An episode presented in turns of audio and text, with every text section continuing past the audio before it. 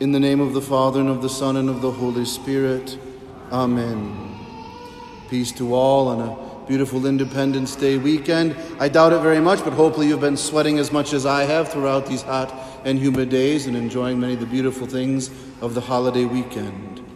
For those of you who come to Mass here regularly, you will know this is week three of the Summer of Sanity. For those of you who do not, you will learn that it is week three of the Summer of Sanity, where we strive to habituate our minds to the fact that infinite existence is also a someone. It's the key to understanding reality. Now we take a bit of a pause point here because next weekend, Father Enan Zelinsky, a newly ordained priest of the diocese, will arrive here in the parish and introduce himself, so I won't lay the burdens of the Summer of Sanity onto him in his first week here. And so, a little pause. I'd like to read a quotation from St. Paul VI that really gives the goal of the Summer of Sanity.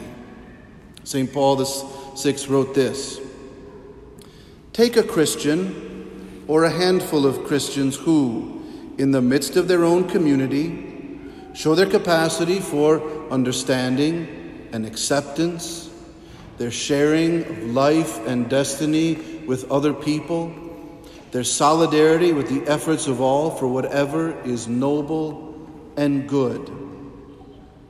Let us suppose that, in addition, they radiate in an altogether simple and unaffected way their faith in values that go beyond current values, their hope in something that it is not seen and one would not dare to imagine.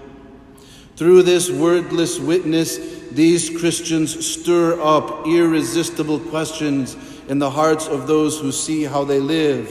Why are they like this? Why do they live this way? What or who is it that inspires them? Why are they in our midst?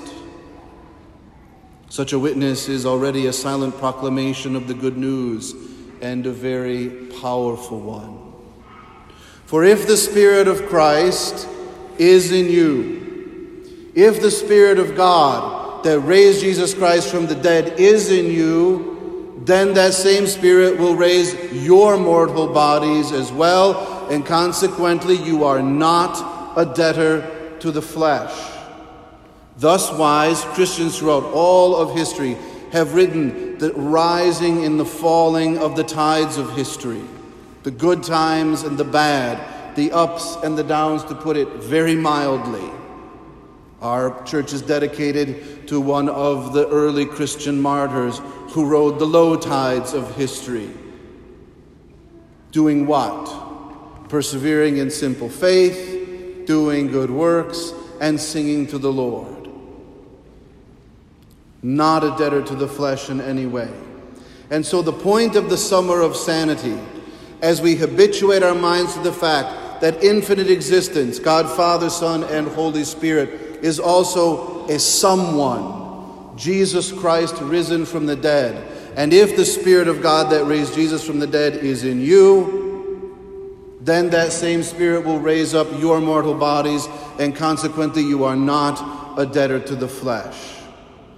And so, come what may, you have no debt to the world. People sometimes ask me, Father Eric, when will things go back to normal? And my opinion is never. That's just my opinion.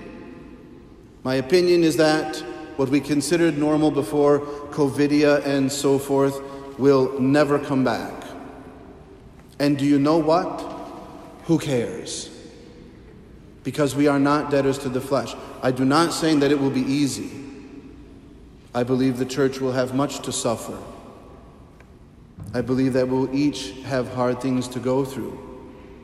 We laugh with those who are laughing, we weep with those who are weeping. So I do not say who cares in the cast off moment, I say it in the we are not debtors to the flesh. And if we walk with the Lord Jesus, in the state of grace, calling on His name, hearing his voice like a little one under the mantle of Holy Mary, saying the rosary. As a little sidebar, week one of the Summer of Sanity, I encouraged you to get an icon of the Sacred Heart in your home and to strive to say the rosary every day. We'll complexify it from there, don't worry.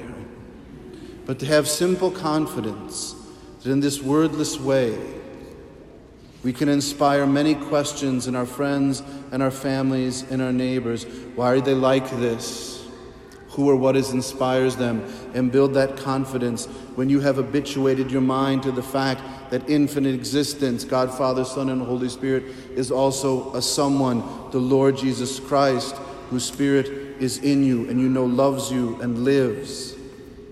And when they say why or who, you with simplicity and confidence, who are used to, with great simplicity, singing, Holy, holy, holy is the Lord God of hosts, heaven and earth are full of his glory.